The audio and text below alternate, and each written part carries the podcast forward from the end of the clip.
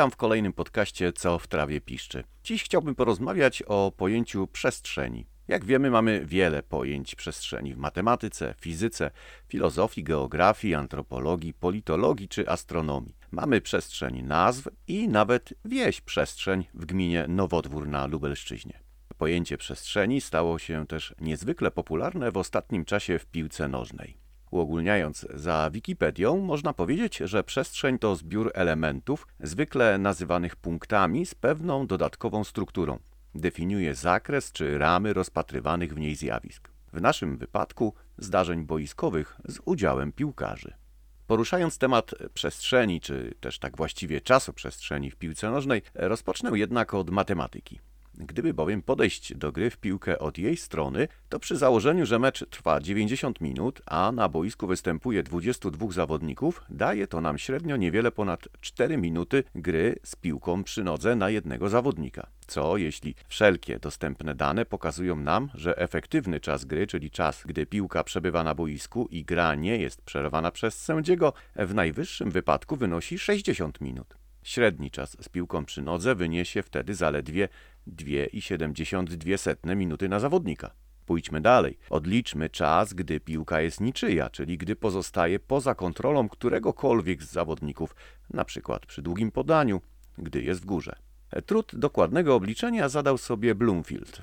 W swojej pracy wykazał, że piłkarz średnio jest przy piłce przez 60 do 90 sekund na mecz. W tym czasie będzie ją miał przy nodze od 90 do 140 razy.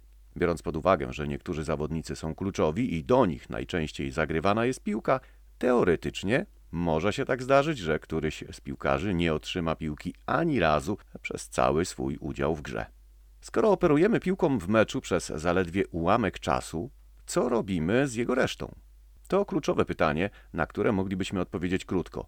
Wykorzystujemy przestrzeń, by tworzyć czas. W piłce nożnej, podobnie jak w wielu innych sportach zespołowych, umiejętność kontrolowania i generowania przestrzeni w niebezpiecznych miejscach na boisku jest kluczowa dla sukcesu drużyny. Dlatego celem wszystkich zasad technicznych i taktycznych w piłce nożnej jest identyfikacja i tworzenie przestrzeni, aby zwiększyć czas, kiedy atakujemy, i odwrotnie skrócić czas, kiedy bronimy. Przestrzeń w piłce nożnej można zidentyfikować określając pozycję piłki, zawodników oraz niezajęte obszary boiska na podstawie czterech parametrów: szerokości, głębokości, linii obronnej przeciwnika i linii spalonego. Czas w piłce nożnej odnosi się do tego, jak długo zawodnik jest w posiadaniu piłki, aby podjąć decyzję i wykonać właściwą akcję. Oczywiście więcej miejsca to więcej czasu na zastanowienie i podjęcie właściwej decyzji. Stąd powinniśmy w rozumieniu taktyki piłki nożnej poprzez tworzenie i zdobywanie przestrzeni operować raczej terminem czasoprzestrzeń niż samym przestrzeń. Liczne opracowania na temat podejmowania decyzji w piłce nożnej potwierdzają to, co wydaje się oczywiste. Ograniczenie czasu na reakcję powoduje zwiększenie odsetka błędnych decyzji. Stąd zauważalny taktyczny trend wysokiego pressingu w światowym futbolu oraz nowoczesnego treningu, który wyznacza kontrola przestrzeni w ataku i obronie. Gdy zespół jest w posiadaniu piłki, musi szukać wolnej przestrzeni, aby zdobyć czas na wybranie właściwego rozwiązania w ofensywie. Gdy nie ma piłki, musi zamknąć przestrzeń, by rywal nie mógł znaleźć rozwiązania i popełnił błąd. Kontrolowany obszar zmienia się w każdej chwili trwania meczu. W ciągu zaledwie jednej sekundy odległość pokonana przez jednego lub więcej graczy w zależności od ich prędkości lub przyspieszenia może być znaczna. Dlatego w modelowaniu gry w ruchu przydatne są rysowane przez trenerów sektory boiska oraz wspomniane wcześniej obszary kontroli zawodnika. Tradycyjne statystyki, które rejestrują proste zdarzenia w grze, takie jak podania, strzały, odzyskanie piłki, a nawet oczekiwane gole, czyli expected goals, nie dostarczają znaczącej informacji zwrotnej, przez co nie mają dużego wpływu na trening lub zachowanie zawodników. Tym bardziej, że statystyki te są zazwyczaj retrospektywne, co oznacza, że trenerzy i zawodnicy mogą mieć do nich dostęp i działać dopiero po fakcie. Dlatego rozwijana jest nauka o danych i wizualizacja, które w połączeniu z mocą obliczeniową sztucznej inteligencji pozwolą na bardziej zautomatyzowaną analizę w czasie rzeczywistym. Technologia jest jeszcze w powijakach, ale zaczęła już tworzyć sugestie i rozwiązania, dzięki którym trenerzy, wykorzystując swoje doświadczenia i wiedzę, mogą w trakcie meczu wpłynąć na wynik lub poprawić skuteczność zachowań podczas treningu. W 1996 roku dr Tsuyoshi Taki rozpropagował ideę koncepcji kontroli przestrzennej, czyli kontroli obszarów na boisku przez zawodnika. W luźnym przekładzie obszar ten rozumie się przez odległości do punktów, które zawodnik osiągnie przed jakimkolwiek innym piłkarzem. Naukowcy poszli jeszcze dalej. Obecnie analitycy Liverpoolu są w stanie określić, które przestrzenie na boisku są aktualnie kontrolowane przez piłkarzy. Informacje te są przekazywane sztabowi trenerskiemu, który je interpretuje, umożliwiając zespołowi przełożenie danych na zwiększoną kontrolę nad ważnymi miejscami na boisku, zwłaszcza bez piłki. Liverpool nie jest jedyny. Javier Fernandez, szef analityki sportowej w Centrum Innowacji FC Barcelona, jest liderem w poszukiwaniu przestrzeni w piłce nożnej. Wraz z kolegami Sergio Laną i Paul Madrero obaj e, to naukowcy do spraw danych z FC Barcelona, e, pracuje nad zaawansowanymi sposobami uzyskiwania przewagi przestrzennej poprzez ruch bez piłki. Wprowadzając nowatorską metodę przypisywania dynamicznych obszarów obronnych, ich badania mają na celu powiązanie słabości przestrzennej przeciwnika z konkretnymi zawodnikami. Poprzez analizę meczów Ligi Hiszpańskiej Fernandez chciał lepiej zrozumieć brakujący kluczowy czynnik analizy wyników w piłce nożnej dynamikę ataku bez piłki. Dokładna analiza tworzenia przestrzeni pozwoliła mu zaobserwować duże znaczenie Sergio Busquetsa podczas ataków pozycyjnych. Jego umiejętność poruszania się bez piłki, zdolność cofania się Luisa Suareza, by tworzyć przestrzeń dla kolegów z drużyny oraz zdolności Lionela Messiego do zajmowania przestrzeni wartościowych z dynamicznymi ruchami po boisku i wieloma innymi cechami okazały się kluczowe podczas tworzenia akcji Barcelony. Umiejętność oceny zajmowania i generowania przestrzeni otwiera drzwi do nowych badań nad dynamiką gry bez piłki, e, które można zastosować w określonych meczach i sytuacjach oraz bezpośrednio zintegrować z analizami trenerów. Informacje te można wykorzystać do lepszej oceny pracy zawodników na rzecz zespołu, co pozwala na dobranie odpowiednich środków treningowych i coachingu, pozwalających na ich indywidualny rozwój. Wspomniany wcześniej Fernandez i Luke Bourne z Simon Fraser University podczas konferencji dla analityków sportowych w Bostonie zaproponowali model oznaczania zajmowania i tworzenia cennej przestrzeni podczas gry. W artykule zajmowanie miejsca na boisku definiuje się jako ciągłą pozycję zawodnika w określonym obszarze. Jednocześnie wartość tego zajętego miejsca jest określona przez pozycję względem piłki, bliskość celu do przeciwnika, a dokładniej poziom posiadania miejsca w stosunku do liczby przeciwników w danym obszarze. Z drugiej strony, tworzenie przestrzeni definiuje się jako działanie polegające na oddalaniu przeciwników od pewnych obszarów w celu stworzenia dostępności przestrzennej w obszarach pola, które były wcześniej zajęte.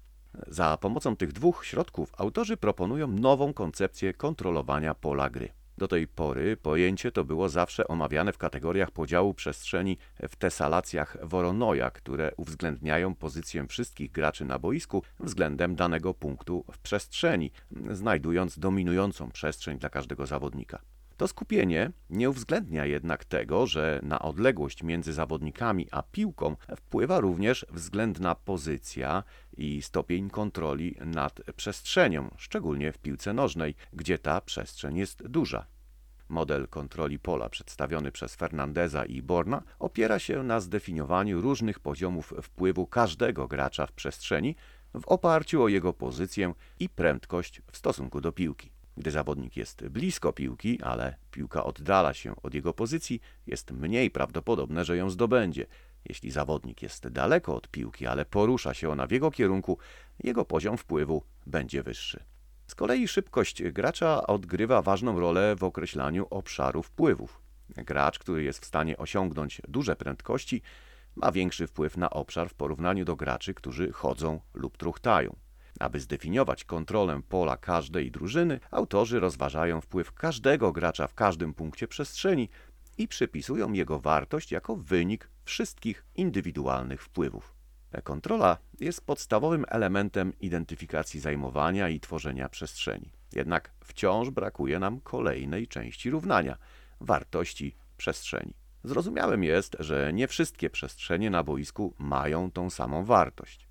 Prostą metodą określania wartości przestrzeni byłaby odległość od celu, jednak ze względu na wyjątkową dynamikę piłki nożnej, wartość przestrzeni zmienia się stale w zależności od wielu czynników, takich jak pozycja piłki i zawodnicy. W meczu zawodnicy są zaangażowani w ciągły proces zdobywania i utraty przestrzeni. Niewielki zysk przestrzeni można uzyskać, gdy pobliscy obrońcy podążają za piłką, która oddala się od gracza, pozostawiając mu większą kontrolę nad przestrzenią. To samo może się jednak zdarzyć w sytuacji, gdy atakujący biegnie nieco szybciej od obrońcy. Zysk może wystąpić też, gdy gracz porusza się w kierunku wolnej przestrzeni. Tworzenie przestrzeni angażuje dwóch lub więcej zawodników podczas określonej sytuacji w ataku. Jeden z nich to twórca, drugi lub więcej odbiorcy. Twórca to zawodnik, który porusza się w kierunku określonej przestrzeni, jednocześnie wyciągając zawodnika przeciwników. To zachowanie zwalnia miejsce, dzięki czemu koledzy twórcy, będący blisko tego miejsca, otrzymują wolną przestrzeń. Identyfikowanie przestrzeni o dużej wartości, a następnie jej zajmowanie to temat powszechny na wszystkich poziomach piłki nożnej, ale równocześnie, jak widać, bardzo złożony. Model zaproponowany przez Fernandeza i Borna może być pierwszym krokiem w określeniu tych pojęć, pozwalającym na dokładne określenie wkładu każdego gracza w jego ruchy bez piłki. Proces, który wykorzystuje narzędzie kwadrantowe do kierowania umiejętnościami obserwacji trenerów, ma na celu wspieranie ich w projektowaniu i prowadzeniu bardziej realistycznych sesji treningowych. A przypomnę tutaj kluczowe czynniki tworzenia i kontrolowania przestrzeni, które warto pamiętać e, przy tworzeniu treningów. Skanowanie przed, w trakcie i po, zmiany prędkości biegu, zmiany kierunku biegu, ruchy zwodne, wyczucie czasu i zakres rozwiązań technicznych. Przejdźmy jednak do pierwszego kluczowego aspektu zajmowania i tworzenia przestrzeni gry w pionie i osi boiska. Jak wszyscy wiemy, priorytetem dla wszystkich zespołów jest zamknięcie centrum boiska. Co zrobić, by w tym zagęszczonym obszarze znaleźć przestrzeń? Kluczem będzie wysokość i głębokość, które pomagają w rozciągnięciu przeciwnika w pionie. Linia tylna, wyznaczana przez naszą obronę, tworzy głębię, podczas gdy linia przednia, nasi napastnicy, to wysokość zespołu. Celem obu linii jest rozciągnięcie przeciwnika, by stworzyć przestrzeń między tymi liniami, która jest obszarem o wysokiej wartości. Zajęcie przestrzeni między liniami stawia broniących w niekomfortowej sytuacji. Obrońca ma dylemat, czy atakować zawodnika przed nim, czym naraża się pozostawieniem miejsca za plecami. Jeśli jednak pozostanie w strukturze linii obronnej, pozostawi wolnego zawodnika przed sobą ale przestrzeń między liniami oferuje znacznie więcej, ponieważ zawodnicy znajdujący się za przeciwnikiem są poza ich polem widzenia. Nie możesz bronić tego, czego nie widzisz. To stawia obrońców w bardzo trudnej sytuacji. Przestrzeń między liniami ma również wartość defensywną, ponieważ zapewnia łatwiejsze przejście do kontrpressingu. Należy jednak pamiętać, że obszary, które się otworzą, będą w dużej mierze zależeć od stylu gry przeciwnika. Zespół w niskiej obronie i kompaktowym bloku defensywnym nie da tej samej przestrzeni, co zespół grający wysokim pressingiem. Ale zasady wysokości, głębokości i wertykalności pozostają niezależne od przeciwnika. Jednymi z najskuteczniejszych sposobów wykorzystania przestrzeni w takiej sytuacji są proste podania piłki za plecy obrońców, ruchy zwodne w celu stworzenia, a następnie wykorzystania przestrzeni oraz dynamiczne zajmowanie przestrzeni. Zasada wysokości i głębokości jest szczególnie skuteczna, gdy udaje się wyciągać linię przeciwnika dzięki świadomemu pogłębieniu gry. Thomas Tuchel jest przykładem trenera, który kładzie duży nacisk na właściwe wykorzystanie i kreowanie przestrzeni. Pamiętajmy jednak, że tworzymy przestrzeń nie tylko dla siebie.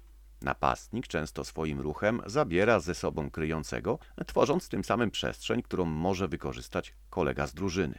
Ważna jest jednak świadomość napastnika, kiedy zrobić ruch, by skutecznie wygenerować przestrzeń dla partnera. W ten sposób przechodzimy do tak zwanego dynamicznego zajmowania przestrzeni. Podstawowym założeniem tego zjawiska jest ciągły ruch, aby znaleźć miejsce o wysokiej wartości, w którym możesz przyjąć piłkę. Julian Nagelsmann jest wielkim fanem takiego ruchu, a jego dynamiczne zajmowanie przestrzeni opiera się na przeciwstawnych biegach jego zawodników. Jeśli mój napastnik atakuje przestrzeń za obroną, opuszczoną przestrzeń między liniami może zająć pomocnik czy skrzydłowy. Ułatwia to ruch wysoko całej linii ataku. To przykład, jak zająć obszar o wysokiej wartości przez skoordynowany i dynamiczny ruch w pionie. Skoordynowany ruch zawodników to potężne narzędzie w kreowaniu przestrzeni. Skuteczne ruchy zabierające obrońcę tworzą przestrzeń nie tylko dla siebie, ale i kolegów z drużyny. Może to być przykład pomocnika rozszerzającego pozycję w celu zabrania kryjącego zawodnika, co otworzy korytarz podania do napastnika, albo napastnika, który schodzi głębiej, aby wyciągnąć obrońcę ze strefy i stworzyć miejsce z tyłu dla skrzydłowego lub pomocnika atakującego przestrzeń z głębi. Wyciąganie kryjącego zawodnika jest istotą zajmowania przestrzeni. Zgodnie z badaniami wspomnianego wcześniej Fernandeza i Luca Borna, możemy rozróżnić aktywne i pasywne zajmowanie przestrzeni. To pierwsze obejmuje gracza poruszającego się z prędkością biegu, aby zidentyfikować i wykorzystać wolną przestrzeń, wbiegając w nią. Te drugie to zawodnik maszerujący lub biegnący do przestrzeni, która została wcześniej stworzona przez jego kolegę z drużyny. Przykładem jest napastnik wchodzący w przestrzeń między liniami, zabierając za sobą obrońcę. Tworzy on wtedy przestrzeń za plecami dla wbiegającego skrzydłowego. Ta sytuacja e, przy wysokim ustawieniu obrońcy atakujących daje wybór zagrania podającemu do wbiegającego skrzydłowego lub swojego obrońcy, który może skorzystać z wolnej strefy stworzonej przez ruch skrzydłowego. Przykład podobnych ruchów widać w Chelsea Tuchela, gdzie skrzydłowy, zbiegając między linie, tworzy przestrzeń za plecami dla wbiegającego bocznego obrońcy. Kolejnym przykładem wykorzystującym wysokość i głębokość jest tak zwany third man run. Podobnie jak dynamiczne zajmowanie przestrzeni, third man run polega na skoordynowanym ruchu, odpowiednim zajęciu i wykorzystaniu przestrzeni. Główną ideą tej zasady jest dostarczenie piłki do zawodnika, który jest początkowo niedostępny, ale nadal zajmuje obszar o wysokiej wartości na boisku. Jak sama nazwa wskazuje, zwykle angażuje się w to rozegranie trzech zawodników, a jego celem jest przekazanie piłki od zawodnika pierwszego do trzeciego przez zawodnika drugiego. Powyższa koncepcja wykorzystuje prawie wszystkie wspomniane wcześniej: wyciąganie kryjących w celu stworzenia przestrzeni, wykorzystanie wertykalności, głębokości i wysokości w ataku i grę między liniami. Kolejnym, równie ważnym aspektem zajmowania i tworzenia przestrzeni taktycznej jest szerokość. Jest ona zwykle zapewniana przez obrońców lub skrzydłowych, choć nie u wszystkich zespołów. Jednak każda drużyna musi skądś uzyskać szerokość, ponieważ pomaga to rozciągnąć przeciwnika w poziomie. A to pozwala na dostęp do półprzestrzeni i możliwość podań za plecy łamiących linie obronne. Ma to kluczowe znaczenie dla tworzenia przestrzeni. Dzięki szerokiemu ustawieniu obrońców i skrzydłowych do pewnego stopnia rozszerzamy grę utrzymując szerokość dwóch środkowych obrońców w półprzestrzeniach, zapewniamy również łatwiejszą progresję podań. Środkowi obrońcy tworzą wtedy kąt, pod którym mogą łatwo podać piłkę do rozgrywającego, który może też zejść głębiej, aby wspomóc budowanie gry. Pole gry jest wtedy rozciągnięte poziomo, a partnerzy z drużyny znajdują się w półprzestrzeniach, co daje im dobry kąt do przyjmowania piłki między liniami. Gdy przeciwnicy są rozciągnięci poziomo, e, pomiędzy ich liniami zaczyna pojawiać się przestrzeń, w której pokazują się zawodnicy pod odpowiednim kątem podania. Podanie w przód jest z reguły trudne, bowiem obrońcy utrzymują kontrolę nad przeciwnikiem. Jednak dzięki zajmowaniu półprzestrzeni i ustawieniu rozgrywającego pod odpowiednim kątem, progresja jest znacznie łatwiejsza do osiągnięcia. Przeciwnik może jednak pozostać w zwartej formacji i nie dać się rozciągnąć, by zachować większą ochronę centrum. Możemy wtedy wykorzystać bocznych obrońców i dwóch środkowych pomocników ustawionych między liniami obrony i pomocy. Obrońcy mają wtedy kolejny raz niekomfortową sytuację. Jednak szerokość jest najlepiej wykorzystywana w spójności z głębokością i wysokością. W połączeniu umożliwia drużynie atakującej łatwe zajmowanie strategicznych obszarów na boisku i tworzenie przestrzeni. Jedną z takich zalet wykorzystania obu jest pewność, że strefa 14, czyli obszar przed polem karnym przeciwnika, jest mniej zatłoczona. Kolejnym wykorzystaniem przestrzeni są przeciążenia i przewagi. Jak już wiemy, zajmowanie określonych obszarów zawsze zwalnia inne obszary. Oznacza to, że przeciążenia mogą służyć dwóm celom. Albo celowo przeciążasz jedną stronę boiska, aby uwolnić swojego kluczowego gracza po drugiej, albo dążysz do przejścia przez przeciążoną stronę, wykorzystując swoją przewagę. To, który obszar zdecydujesz się przeciążyć, w dużej mierze zależy od ogólnej taktyki zespołu.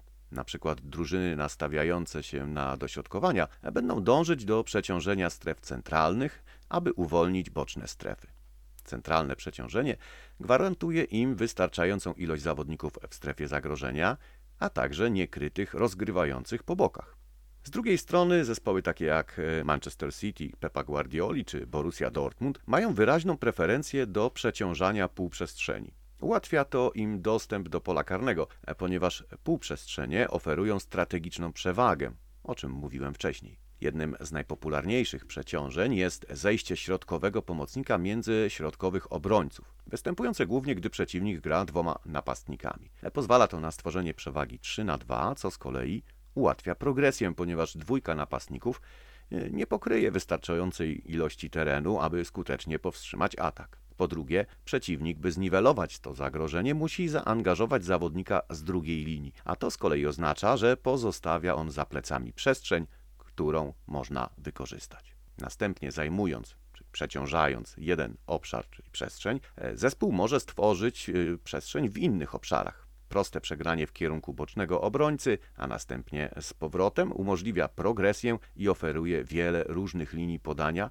tylko poprzez zapewnienie przewagi liczebnej w pierwszej fazie budowania. Kolejnym przykładem jest przeciążenie centrum w przypadku zespołu grającego blisko siebie i nastawionego na ochronę centrum boiska.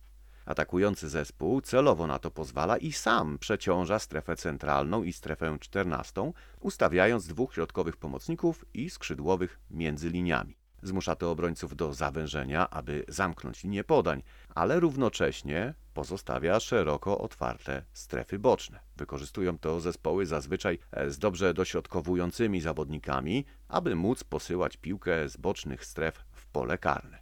Kolejnym aspektem jest przeciążenie półprzestrzeni. Mówiłem już o ich zaletach, ale przeciążenie ułatwia progresję i wejście w pole karne. Dla przykładu, szerokie ustawienie bocznych obrońców pozwala rozciągnąć zespół przeciwnika poziomo, co daje szansę wprowadzającemu piłkę środkowemu obrońcy na podanie mijające linię pomocy. Ale kluczowe jest też zachowanie zawodników ustawionych wyżej. Wejście pomocnika w półprzestrzeń razem ze schodzącym niżej skrzydłowym uniemożliwia obrońcy jednoczesne krycie obu. W tej samej sytuacji przeciążenie półprzestrzeni powoduje wyjście ze strefy komfortu pozostałych obrońców, więc boczny, który miał asekurować poczynania zawodnika na boku, nie jest w pełni zaangażowany, ponieważ widzi przeciążenie na jego stronie. Otwiera to możliwość dla atakujących podania bezpośredniego do bocznego obrońcy, a następnie podania na otwartą przestrzeń, która została wytworzona przez ruch skrzydłowego. Powyższe przykłady pokazują korzyści płynące z posiadania środkowego obrońcy, który potrafi wykorzystać szerokość boiska i rozprowadzać podania z półprzestrzeni. Innym przykładem jest wykorzystanie zasady third man run w pionie. Cenne półprzestrzenie są wielokrotnie przeciążone i dostęp do nich wydaje się często niemożliwy. Połączenie skoordynowanego ruchu, dynamicznego zajmowania przestrzeni, wertykalności i stworzenia przewagi sprawia, że obrona przeciwnika rozpada się jak domek z kart. Takie połączenie wielu aspektów zajmowania i tworzenia przestrzeni wykorzystuje m.in. trener Bielsa. Ostatnią zasadą, którą poruszymy, jest przeciążenie w celu uwolnienia innych obszarów boiska, głównie przeciwnej strony. Wiele drużyn robi to, aby stworzyć miejsce dla swojego kluczowego zawodnika, aby dać mu miejsce i czas i okazję do wykorzystania swych umiejętności. Przeciążana jest na przykład prawa strona, co skupia większą część zawodników drużyny broniącej i jednocześnie uwalniane jest miejsce na lewej stronie. Oczywiście wymaga to szybkiego operowania piłką i odpowiedniego zajęcia przestrzeni po obu stronach. Jeśli zawodnicy na przeciążonej stronie źle się ustawią lub zamkną na linię podania, może się to skończyć stratą i szybkim kontratakiem. Zdarza się tak, gdy jeden broniący zawodnik może swym ustawieniem asekurować co najmniej dwóch zawodników zespołu atakującego. By tego uniknąć, atakujący nie mogą stać w jednej linii w poziomie i w pionie. Po przeciwnej, niedociążonej stronie kluczowy zawodnik atakujących powinien zająć przestrzeń wysoko i szeroko, aby być wolnym i jak najdalej od przeciążenia. Warto też pamiętać, że choć wydaje się to dobre, to jednak długie, bezpośrednie podanie na przeciwne skrzydło jest mniej wartościowe od podania po ziemi. Długie podanie zajmuje więcej czasu niż krótkie podania po ziemi, stąd wiele drużyn woli przegrać piłkę na drugą stronę przez dodatkowego zawodnika w środku. Przykładem takiego grania był zespół Leeds za trenera Bielsy. Jak widzimy, nowoczesna taktyka piłki nożnej w większości oparta jest na tworzeniu i wykorzystywaniu przestrzeni zarówno w ataku, jak i obronie. Niektóre z zespołów wykorzystują przestrzeń do tworzenia pułapek pressingowych, nie tylko w defensywie, ale i ofensywie. Wymaga to umiejętności przewidywania ruchów przeciwnika i celowego kierowania go tam, gdzie chcesz odebrać piłkę lub wyciągania go ze strefy, do której chcesz ją zagrać. Były hiszpański pomocnik, a obecnie trener Xavi porównuje to do gry w Tetris. Każdy, kto grał w Tetris, wie o co mi chodzi. Układasz celowo całą sekcję, zostawiając miejsce na dopasowanie dużego kawałka, po to, by zdobyć więcej punktów. To myślenie z wyprzedzeniem. I to na tyle w tym dość długim odcinku. Kolejnym postaram się przybliżyć temat skanowania przestrzeni. Do usłyszenia.